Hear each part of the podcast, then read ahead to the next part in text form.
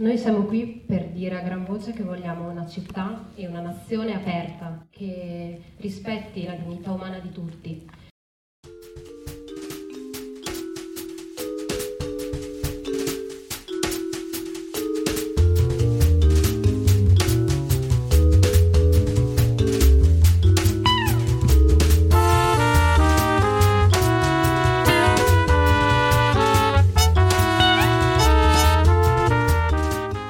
Benvenuti al podcast di Fuori Luogo, Droghe e diritti. Una produzione di Forum Droghe che vi porta i contenuti del sito di fuoriluogo.it nelle vostre cuffie.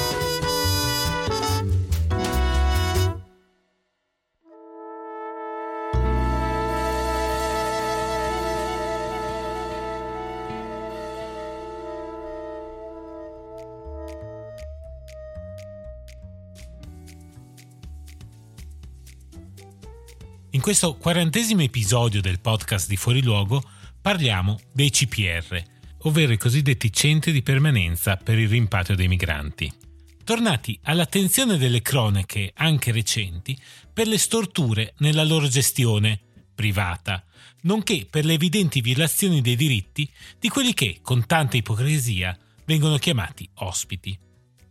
Per farlo, vi proponiamo gli interventi di Federica Borlissi, avvocata e curatrice per la coalizione italiana Libertà e Diritti Civili, CILD, del rapporto Buchi Neri, che troverete linkato come sempre nella descrizione di questo episodio, e degli avvocati Gianandrea Ronchi del Foro di Bologna e Massimo Cipolla, avvocato del Foro di Ferrara. La registrazione è avvenuta lo scorso 11 dicembre durante l'iniziativa promossa a Ferrara da 44 organizzazioni della società civile locale contro l'apertura di un nuovo CPR voluto dal governo Meloni proprio nel capoluogo estense e per la chiusura di tutti quelli esistenti. Buon ascolto. Intanto buonasera a tutti e a tutte, eh, io sono molto contenta ma devo dire la verità, molto emozionata di essere qui perché sono due anni che giriamo per le diverse città e mi è capitato poche volte di avere una sala così piena, quindi vorrei davvero fare un grande applauso agli organizzatori. Eh, devo, essere, devo essere sincera, non me l'aspettavo eh, non perché avessi poca fiducia negli organizzatori, ma perché sono momenti in cui questo tema non è così al centro dell'attenzione nonostante l'agenda politica. E quindi sono davvero contenta che ci sia questo momento e spero davvero che sia solo l'inizio per proseguire eh, perché guardate è importantissimo in questa fase storica parlare di detenzione amministrativa ed è importante che i territori, visto che si vogliono costruire nuovi CPR, sappiano cosa sono questi luoghi, creino momenti di discussione e li contrastino non nel proprio giardino, come è stato detto, non nel proprio cortile, ma contrastino l'esistenza in sé di questi luoghi di detenzione. Ora, io provo a, a darvi diciamo, alcuni spunti, poi mi piacerebbe, però sono logorroica, quindi mi dovete tenere il tempo, ehm, poi mi piacerebbe che davvero il dibattito fosse il cuore no, di questo incontro. Ora, eh, diciamo che quando ho guardato per la prima volta questa, questa inchiesta, era da tanti anni che non si entrava in un CPR con delle telecamere, e mi sono venute in mente, non in maniera retorica ma in maniera reale, le parole che Calamandrei andava a, ad affermare nel dopoguerra rispetto alle carceri italiane. No? Bisogna aver visto, bisogna aver visto quali sono le condizioni di detenzione in un carcere per comprendere se realmente il carcere abbia una funzione rieducativa. Bisogna aver visto quello che accade all'interno di questi luoghi, capire cosa avviene lì dentro, per poi decidere se sono dei luoghi che possono essere, diciamo, ascritti all'interno di uno stato di diritto o meno. Eh, la premessa che mi, mi, piace sempre fare è che noi stiamo vedendo la punta di un iceberg, cioè, eh, quando parliamo di detenzione amministrativa parliamo della punta di un iceberg di processi di illegalizzazione, di criminalizzazione. Veniva detto prima, in Italia noi sappiamo non ci sono canali di ingresso legali, abbiamo la Bossifini per cui il permesso di soggiorno è ancora legato a un lavoro che è impossibile da avere, abbiamo uno smantellamento progressivo, poi gli avvocati lo sapranno dire meglio di me, del diritto d'asilo, per cui noi oggi incontriamo all'interno dei CPR persone che sono state private della protezione umanitaria dal DL Salvini, ok? Così come abbiamo delle prassi illegittime della questura nei nostri territori che rendono irregolari delle persone migranti. Quindi noi oggi a Roma, per formalizzare la richiesta d'asilo, il primo appuntamento è a novembre del 2024 e nel frattempo le persone non vengono neanche accolte nei circuiti dell'accoglienza. Questo è il quadro.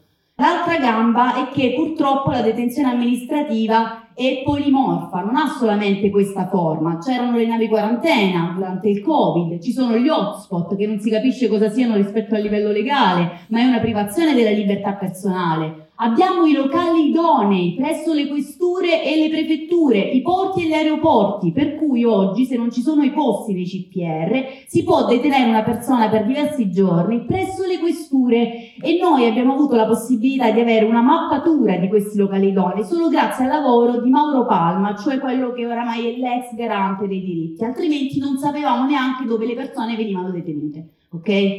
Ora, fatta questa premessa, Cosa sono, diciamo, questi luoghi? Anzitutto non sono luoghi in cui si detiene una persona che ha commesso un reato. Le persone vengono detenute lì senza aver commesso alcun reato e guardate anche coloro che provengono dal carcere la pena l'hanno già espiata, quindi di fatto è una detenzione ancora più illegittima, ok? Anche perché nel carcere le persone molto spesso stanno per uno, uno o due anni e non c'è nessun processo di regolarizzazione, entrano con un permesso di soggiorno ed escono che sono irregolari, finiscono nei CPR e vengono rimpatriati. Ma la maggior parte delle persone che oggi sono presenti nei CPR sono persone che sono irregolari perché sono state rese irregolari dalle politiche di questo paese. Primo dato. Secondo dato, all'interno di questi luoghi, di cui io non mi posso dilungare nella storia, però sono 26 anni che esiste questa forma di detenzione, è stato un governo di centrosinistra ad introdurla, cioè la Turco Napolitano del 1998.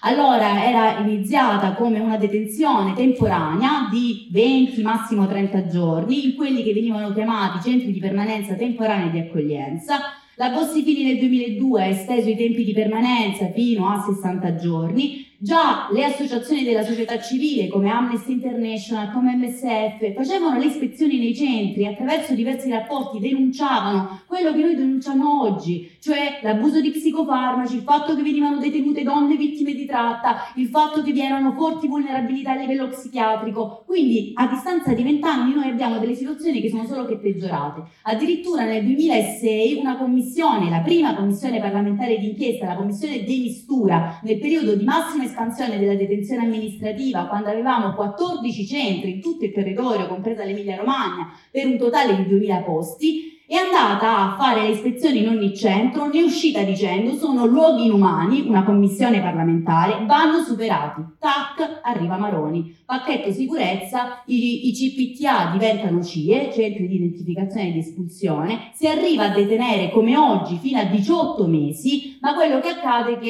i più anziani si ricorderanno, i più anziani nel senso come me, insomma, non anziani proprio, nel senso, eh, eh, nel 2011 abbiamo una circolare del primo aprile del 2011 appunto del ministro dell'interno Maroni che eh, afferma come i giornalisti e la società civile non possono accedere in quei luoghi. Ebbene, scoppia una protesta in tutti i allora CIE, che eh, ancora eh, è rimasta nella storia, la protesta delle bocche cucite a Ponte Galeria, i detenuti, in particolar modo del Nord Africa, si sono cuciti la bocca col filo eh, e lago, la società civile ha risposto, è nata la campagna Lasciate centrare, la commissione presieduta da Manconi andava ogni giorno a fare le ispezioni a sorpresa. A fine 2016, da 14 CIE, noi avevamo un sistema smantellato, in particolar modo dalle proteste interne. Questo per dire come la società civile serve, perché i detenuti ogni giorno fanno delle battaglie, ma la società civile molto spesso non le amplifica. E allora quello che è successo in quel periodo storico, ci tengo a ricordarlo perché mi piacerebbe che possa ricapitare, ehm, quello che è accaduto è che di fatto si sono smantellati i CIE e che anche i tribunali hanno dovuto prendere cognizione di quello che accadeva. C'è una sentenza molto bella di un tribunale di Crotone che rispetto a Isola Caporizzuto, che era allora CIE di Isola Caporizzuto, ha riconosciuto la legittima difesa a due detenuti che durante una protesta erano stati imputati di devastazione e saccheggio, resistenza a pubblico ufficiale e ne ha riconosciuto il, eh, la legittima difesa perché le condizioni di trattenimento erano così inumane da comportare un pericolo per la vita di quelle persone, ok? Questo per dire che quando noi riusciamo a creare coscienza su quello che accade lì, nessuno può essere più sordo, né le istituzioni né i tribunali. E allora, cosa è accaduto? Che decreto Minniti, per farla molto breve, cioè il DL 13 del 2017, ha dato nuovo vigore alla detenzione amministrativa, quando oggi la Meloni dice un CPR per ogni regione, perché c'è scritto in quello che era il decreto sui migranti di Minniti, ricordiamocelo.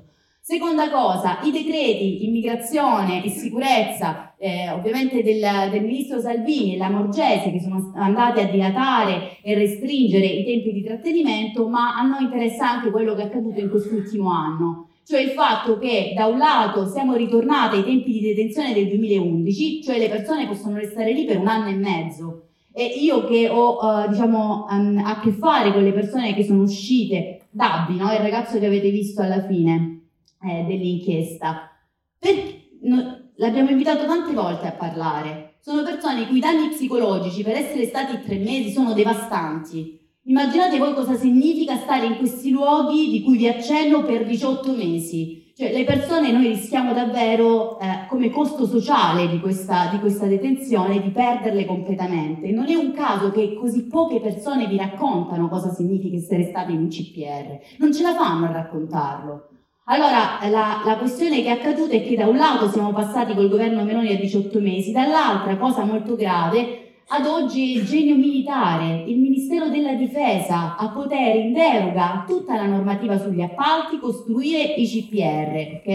E questo, e peraltro ovviamente si prediligono zone isolate. Perché a Milano e a Torino è stato più semplice raccogliere la società civile? Perché il CPR ce l'hai in città, ci passi, lo vedi, non puoi far finta di nulla. Perché a Roma un'assemblea di questo tipo io non l'ho mai vista? Perché sta a Ponte Galeria, cioè sta a 45 km dal centro storico ed è difficilissimo anche solo per un abitante sapere che esista un posto del genere. Quindi il fatto che oggi il mandato sia costruiamolo in zone isolate, ok, è per evitare che la gente sappia e veda quello che accade. Due o tre cose sulla condizione di detenzione. Allora, la prima, noi abbiamo chiesto, anzitutto è, è, difficilissimo accedere nei CPR, ok? Difficilissimo. Noi abbiamo mandato delle richieste alle prefetture, non siamo mai riusciti ad accedere come Coalizione Italiana Libertà e Diritti Civili. Io sono una ricercatrice dell'università, sono da poco diventata avvocato, non mi hanno fatto entrare perché mi hanno detto che sono troppo vicini ai movimenti antagonisti, ok? Questo per dire come oggi c'è una difficoltà di accesso della società civile. Però abbiamo mandato delle richieste alle prefetture chiedendo ci dite le condizioni di trattenimento, i metri quadri delle celle, i diritti che garantite, per farvi capire come stanno fuori dalla grazia di Dio. La prefettura di Torino e quella di Potenza ci ha risposto, nero su bianco, se vuole qualche avvocato utilizzarla, questa risposta è interessante, che in 20-24 metri quadri loro detengono fino a 8-9 persone, quindi non rispettando gli standard del Comitato Europeo di Prevenzione della Tortura, della CEDU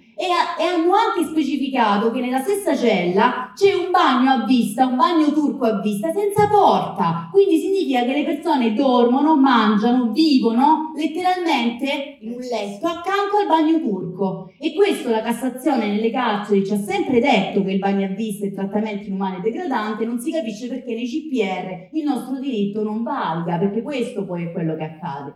Altra questione, le eh, condizioni di detenzione sono peggiorate dal fatto che, come si è accennato, noi abbiamo gli enti gestori privati, il modello americano è tutto privatizzato. Negli ultimi tre anni ci sono stati 56 milioni di euro che sono stati presi dalle prefetture, cioè dalla fiscalità generale, e dati a dei privati che non sono solamente cooperative. Prima la gestione era della Croce Rossa, poi sono piombate le cooperative, adesso abbiamo le multinazionali. Cioè Roma è gestita da una società elvetica che si chiama Ors, che in tutta Europa gestisce centri per migranti, centri eh, servizi ausiliari all'interno delle carceri. E cosa fanno le multinazionali? Si comportano da multinazionali, quindi noi abbiamo scoperto, abbiamo pure avuto una denuncia per questo, eh, che Ors ha un lobbista in Parlamento, cioè lo stesso lobbista di Toyota, dell'azienda automobilistica Toyota, Telos Analisi Strategie, e lobbista anche di Ors. Qual è la differenza? Che però mentre tu hai un'azienda automobilistica che l'attività di lobbying si sostanzia nel vendere più auto, se Ors ha solo centri di permanenza per i rimpatri nel nostro paese, l'attività di lobbying è richiedere maggiori strutture di detenzione, richiedere che più no, persone vengano detenute.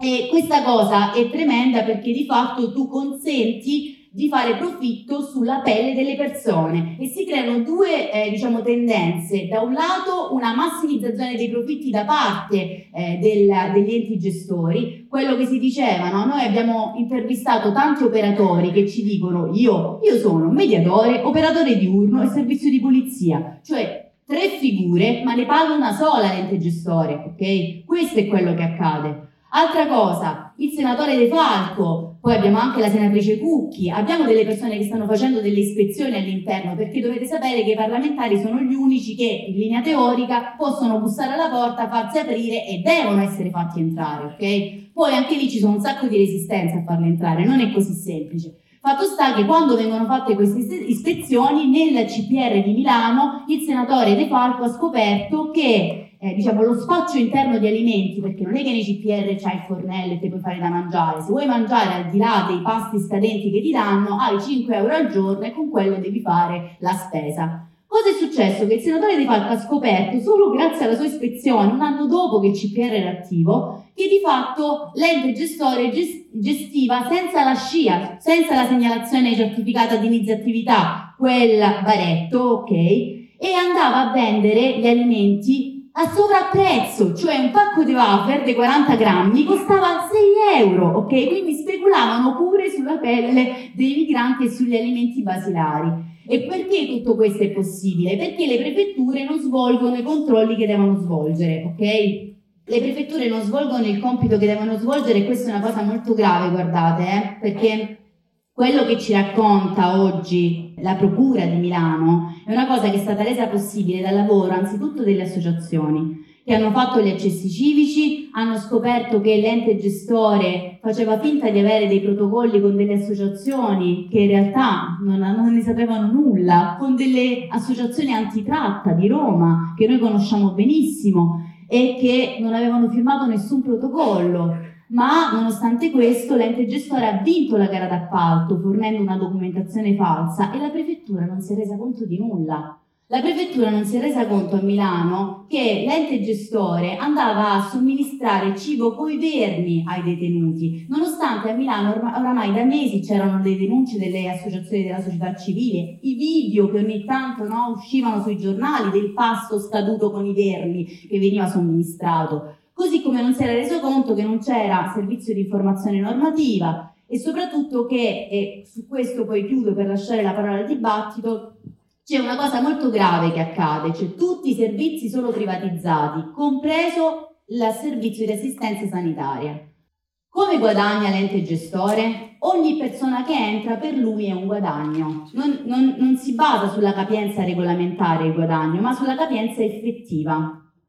Cosa accade? Che prima di entrare all'interno di questi luoghi bisogna svolgere una visita di idoneità al trattenimento, bisogna vedere se la persona è sana dal punto di vista non solo fisico, perché alcune patologie non devono vedere poi no, la possibilità di entrare nel CPR, come la tossicodipendenza, come il diabete, okay? ma anche dal punto di vista psichico. Queste visite devono essere fatte necessariamente dalle ASL, quello che invece avviene è che queste visite vengono fatte in tutti i centri dal medico convenzionato con l'ente gestore, che pur di far guadagnare qualcosa in più, va a dare come idonea al trattenimento persone che sono affette da gravi patologie psichiatriche, da qui tutti quei suicidi che noi vediamo, tutti quegli atti di autolesionismo, e che di fatto comporta non so come dire, davvero una grave responsabilità anche da parte delle ASL che non svolgono i controlli che dovrebbero svolgere. Quindi noi ci troviamo all'interno davvero di un territorio che è al di fuori dello Stato di diritto, in cui gli stessi avvocati, come vi diranno, avranno difficoltà e hanno difficoltà ad entrare e anche a, a far valere il diritto di difesa, perché diversamente da tutti noi eh, diciamo lì eh, a, a, giudicare su chi deve andare nel CPR è il giudice di pace, che però per il resto dei cittadini non può andare a stabilire delle pene detentive, no? E molto spesso i giudizi durano 5-10 minuti, quindi non so come dire, tutti quei diritti che noi abbiamo imparato a conoscere e che fanno parte del nostro portato, lì sono negati. E allora forse eh, diciamo, l'augurio che io mi faccio è che da qui possa partire una consapevolezza sempre maggiore da parte della cittadinanza di quello che accade, perché come è successo dieci anni fa, quando la cittadinanza a fianco ai detenuti comincia a prendere parole, a mettere in discussione il sistema della detenzione amministrativa, cioè l'intero sistema di politiche migratorie in questo paese, qualcosa forse poi lo possiamo ottenere. No? Quindi io vi ringrazio, sto da.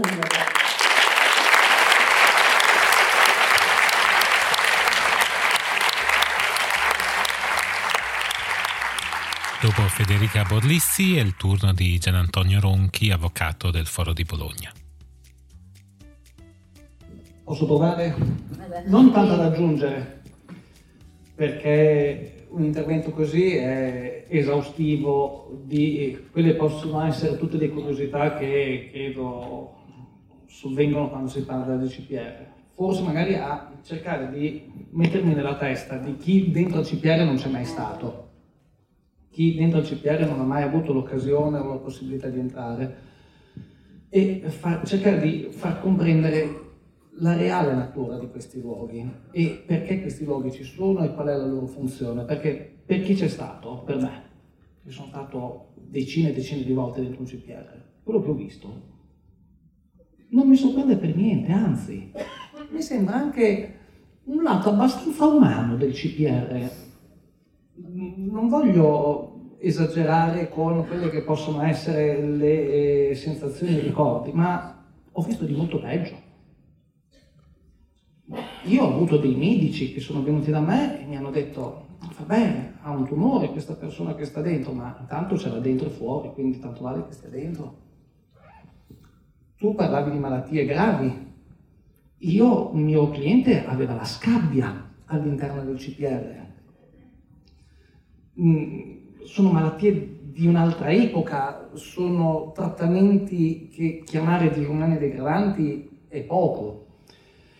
Ma la cosa che mi piacerebbe comunicare, cercare di far capire, è che in questo momento si fa una grandissima confusione nella materia dell'immigrazione. Tutto viene chiamato centro di accoglienza. Io mi sono anche addentrato un po' a guardare la cronaca locale della Nuova Ferrara, eccetera e eh, non vogliamo il centro di accoglienza, lo vogliamo di accoglienza. No, attenzione, qua non c'è accoglienza. Cioè qua noi non stiamo parlando di un percorso fatto bene, fatto male, i CAS, gli SPRAR, eccetera, che in un modo o nell'altro, seppur assolutamente inadatti a dover rispondere a quelle che sono le esigenze delle persone che entrano in Italia attraverso la porta del Mediterraneo, per richiedere asilo politico, per richiedere protezione, entrano in un percorso, come ho detto, fatto male, inadatto, inadeguato, ma che comunque è finalizzato ad accertare più o meno un riconoscimento alla permanenza sul territorio. Capiamo se puoi restare, se hai il diritto di restare, su quali basi puoi restare. Qua siamo in un altro mondo. Qua siamo nel mondo del mi viene da dire così, se ci fosse il piacere della punizione verso l'ultimo, cioè noi siamo nei confronti di soggetti che per qualche motivo non hanno il diritto a soggiornare in Italia. Perché? Perché non hanno mai avuto il permesso di soggiorno, perché hanno avuto un'esperienza in carcere dove, come si è detto, hanno già scontato la loro pena. Non, per qualche motivo L'altro giorno ero in tribunale con una persona che ha avuto il permesso di soggiorno per vent'anni. ha sempre lavorato, si separa dalla moglie, va giù di testa, nel giro di sei mesi ha commesso tre resistenze a pubblico ufficiale, due furti e non so cos'altro. Non è un problema di diritto penale di carcere, è un problema di salute mentale, mi hanno detto gli operatori. Sta troppo bene per fargli un TSO, sta troppo male per poter intervenire eh, con i mezzi ordinari. Capite? La vita è complessa, quando sei straniero è ancora più complesso. Questa qua è la parte finale, la parte dove loro ti devono, si chiamava prima in modo più onesto, centro di identificazione ed espulsione. La finalità è di espellere le persone. Entri dentro, tu devi essere espulso. Problema. Problema. Senza cap- I problemi sono perché entri dentro e perché non ci sono situazioni per le quali i tuoi diritti vengono in un modo o nell'altro tutelati, protetti e quant'altro. Quindi sono centri che c'entrano soltanto con l'espulsione, non con l'accoglienza, sono la parte opposta dell'accoglienza. Qua l'accoglienza è finita, non c'è nulla da, da accogliere, qua c'è soltanto da espellere. Bene. Espellere dove? Verso quali paesi? Con quali garanzie? Si fa presto a dire adesso lo espelliamo.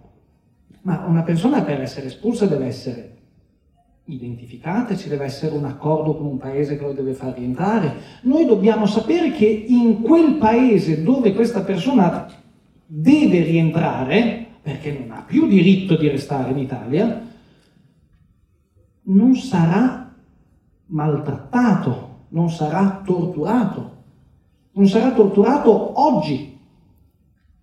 La Tunisia fino a qualche anno fa era un paese che con tutte le sue problematicità era un paese nei confronti del quale va bene, potevi essere espulso e tendenzialmente pensare di tornare in Tunisia e non essere invece bastonato a sangue dai poliziotti della polizia di frontiera come invece accade oggi. E con quali garanzie? Con quali garanzie noi rimandiamo queste persone eh, eh, nei paesi di provenienza? Con quali garanzie noi ci lamentiamo di regine in Egitto quando abbiamo cose di questo genere sul nostro territorio? Cosa ci differenzia da quei paesi dove la democrazia non ha mai abitato nemmeno di, uh, per caso? Quello che avete visto è la normalità all'interno dei centri gli avvocati non possono parlare con gli ospiti, li chiamano, modo così ipocrita, è una cosa che eh, non possono parlare con un minimo di segretezza per organizzare quel poco di difesa che si può fare, quel minimo di agibilità giuridica, di rivendicazione dei diritti che ci può essere in questi posti, è praticamente impossibile. Eh, si parlava di cibo, di cibo scaduto, ma il cibo scaduto è la situazione peggiore perché quando io vado a creare quelle situazioni di commistione dal punto di vista etnico, dal punto di vista sociale, io magari posso mettere all'interno della stessa stanza una persona che è stata in carcere per dieci anni insieme a Ragazzi, muratori edili che io li ho visti entrare all'interno del centro con ancora la tuta del lavoro addosso presi dai cantieri e portati dentro i centri e abbandonati dentro questi centri con ancora le macchie di vernice sui loro pantaloni. Um, insieme magari alla persona violenta, allo psichiatrico, al tossico, perché i tossici ci stanno lo stesso dentro, circola la droga e chissà quanto costa la droga all'interno di questi centri. Perché? Perché Milano per ora sta indagando soltanto sulle fatture, le frodi fiscali, eccetera, e non ci occupiamo invece in situazioni di questo genere di occuparsi della vita di queste persone che sono dentro i centri, della loro dignità? Stanno subendo una tortura? Sono legali questi centri? È legale le modalità con le quali le persone sono detenute dentro questi centri? No, non sono legali. Però ai prefetti non soltanto gli va bene così, sono i primi partecipi di questi scempi giuridici. Le prefetture sono perfettamente a conoscenza delle condizioni nelle quali operano uh, le cooperative o le multinazionali che gestiscono questi centri e le condizioni di salute nelle quali vivono le persone che sono all'interno di queste, che non sono carceri, perché io in carcere dei diritti li posso esercitare. Io posso dire ho il diritto di fare una telefonata. Qua non ho nessun tipo di diritto. Dentro si butta via la chiave e l'unico diritto che ho è quello di rivoltarmi dentro a, si era detto, questi centri sono stati inventati dal centro-sinistra, è vero, ingenuità. Si pensava a dei centri di detenzione per pochi giorni che potessero essere umani che in un modo o nell'altro potessero facilitare le espulsioni. Eh, peccato che non è che tutte le volte le torte vengono come uno le vuole cucinare e, e non sempre il cuoco è lo stesso, quindi il centro ipotizzato umanamente grave ingenuità dalla turco napolitano nelle mani di Maroni, della Meloni, eccetera, diventa questa roba qua. Quindi ehm, le prefetture lo sanno. Le procure della Repubblica, ok, si è mossa adesso a Milano, ma per 23, 24, 25 anni dove sono state le procure della Repubblica? Davanti agli esposti. All'esposto che ho fatto, cioè nel senso ho fatto un esposto, esposto sulle condizioni di trattenimento, eccetera, ed è diventato un processo per frode fiscale perché invece di dargli x grammi di pasta gliene davano x meno. Eh, gravissimo. Problema era altro. Il problema è che eh, le condizioni di trattenimento sono queste. Sono queste e poi come vi ho detto appunto per essere espulsi. Espulsi dove? Espulsi verso paesi dove si praticano torture, dove non sono garantiti i diritti umani, spesso paesi che nemmeno sono quelli veri di provenienza. A voglia, a voglia della Nigeria. Sono tutti nigeriani, i neri sono tutti nigeriani. I neri li possiamo rimpatriare tutti a Lagos, che intanto, come posso dire, nessuno si lamenta, la Nigeria è d'accordo, li prende. È una finzione. È un tumore della nostra democrazia, che abbiamo due possibilità. O lo trattiamo, lo curiamo, lo estirpiamo, oppure non ci possiamo lamentare, non ci potremo lamentare se tra qualche anno i nostri figli non saranno proprio i nostri figli bianchi, eccetera, saranno i nostri cugini, ma finiranno in luoghi simili a questi. Grazie.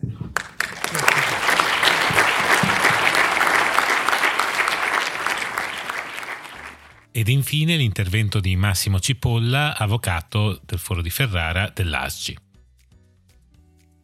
Aggiungo due parole a quelle di Andrea e mm, provo a ricordare quello che sentivo dire quando avevo qualche anno in meno.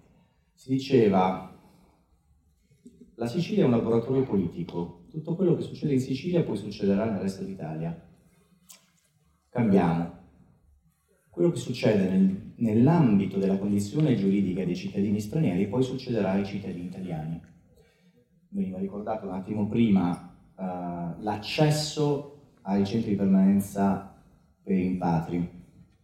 Di solito i medici sono medici di altre cooperative ancora o vengono assunti al fine di fare dei controlli che evidentemente sono sotto ricatto, come veniva ricordato. Non saranno mai dei medici liberi, perché il loro posto dipende esattamente da quanta gente faccio entrare all'interno del, del CPR. Però attenzione, voi sentite parlare di sanità pubblica e di sanità privata, forse con una certa insistenza in queste ultime settimane, e fate un parallelo immediato tra le condizioni della sanità all'interno di un CPR e quello che in questo momento ci stanno dicendo, cioè che la sanità pubblica è un peccato che non ci possiamo più, più permettere. Nel momento in cui si parla di centri di permanenza per i rimpatri, si parla di detenuti, perché tu parlavi di detenuti. Io faccio un altro parallelo, se posso, ed è quello con l'istituto della detenzione amministrativa presente all'interno dello Stato di Israele e dei territori occupati, dove il presidio di tutela della persona che viene acchiappata e posta all'interno di un centro di reclusione, sia nel Negev o da altre parti, è un militare. Ora, non è la stessa cosa per carità, però veniva ricordato con importante puntualità che la figura che costituisce il presidio di tutela della libertà personale di un soggetto che in quanto cittadino straniero e senza permesso di soggiorno si troverà senza la condizione prima, cioè quella di essere un soggetto libero, è rimandata alla figura del giudice di pace, che appunto non ha nessun potere per parlare della libertà di nessuno, tranne, guarda caso, quando deve decidere se un cittadino straniero privo di titolo di soggiorno può stare all'interno di una struttura dove la sua libertà in quel momento si esaurisce. Io vorrei fare un paragone brutale, eh, potrei non incontrare la simpatia di tutti, ma pazienza. Cos'è un permesso di soggiorno? È un'autorizzazione amministrativa, è un po' come la patente di guida. Smettete di essere persone in quanto avete dimenticato la patente a casa o perché non l'avete o continuate ad essere persone anche se la patente non l'avete. E invece al contrario, quando si viene buttati all'interno di un centro di permanenza per i rimpatri, questo accade. Un altro elemento sul quale vorrei eh, fare una piccola sottolineatura, ma è già stato detto, è l'occasionalità dell'ingresso all'interno di un CPR. Non si entra in un CPR perché tra i tanti soggetti di origine di, di cittadinanza straniera si è particolarmente efferati, cioè tu sei un po' più cattivo dell'altro, quindi sei tu che meriti il posto all'interno di un CPR perché tu in particolare devi andartene nel tuo paese. Non è questo il meccanismo. Il meccanismo è occasionalità perché è fortuna, perché la prima scelta della Polizia di Stato inevitabilmente deve essere norma di legge vedere se riesco a portarti indietro nel tuo paese. Bene, non ci riesco, non ho il passaporto, non ho gli elementi perché per essere sicuro che tu sia cittadino di quel paese. Quindi cosa devo fare? Devo trovare una collocazione all'interno del CPR. Bene, una nota eh, in più che serve anche per aiutare noi che abitiamo in questa città a capire quanto è importante o, o è forse meno importante avere la ricchezza di questa struttura, perché Qualcuno potrebbe dire, ma guardi avvocato, finalmente abbiamo un posto dove immediata è la collocazione, esce dalla questura e va dritto all'interno di, questa, di questo immobile eh, che si trova immediatamente a nostra disposizione. No, non è così, perché la questura deve fare una richiesta a un servizio centrale che deve rispondere se c'è una, un posto libero, la norma dice il posto più vicino, ma in realtà nella dinamica concreta di come si svolgono queste cose negli uffici di pubblica sicurezza non accade. Quindi, se deve andare in provincia di Potenza a San Gervaso, se deve andare a Ponte Galeria, se deve andare a Corelli, se deve andare a Torino e quant'altro, evidentemente eh, non è una scelta che fa, che fa la questura. Quindi la dinamica che regge non soltanto il significato di sedizia potrebbe anche essere, perché no? Il significato di eh, mera giustificazione, di mera norma bandiera, perché comunque qualcuno dobbiamo prenderlo. Dobbiamo, in un vecchio libro di Starnone si diceva, ma qualcuno dovrà pur bocciarlo, no? Alla fine dell'anno. Beh, qui qualcuno dovrà pur cercare di mandarlo a casa. Se no, con chi me la prendo? Con chi riuscirò a dimostrare di essere stato veramente forte e capace di affermare il diritto? Quale diritto però? Inevitabilmente il diritto del più forte contro un soggetto che è palesemente indifeso.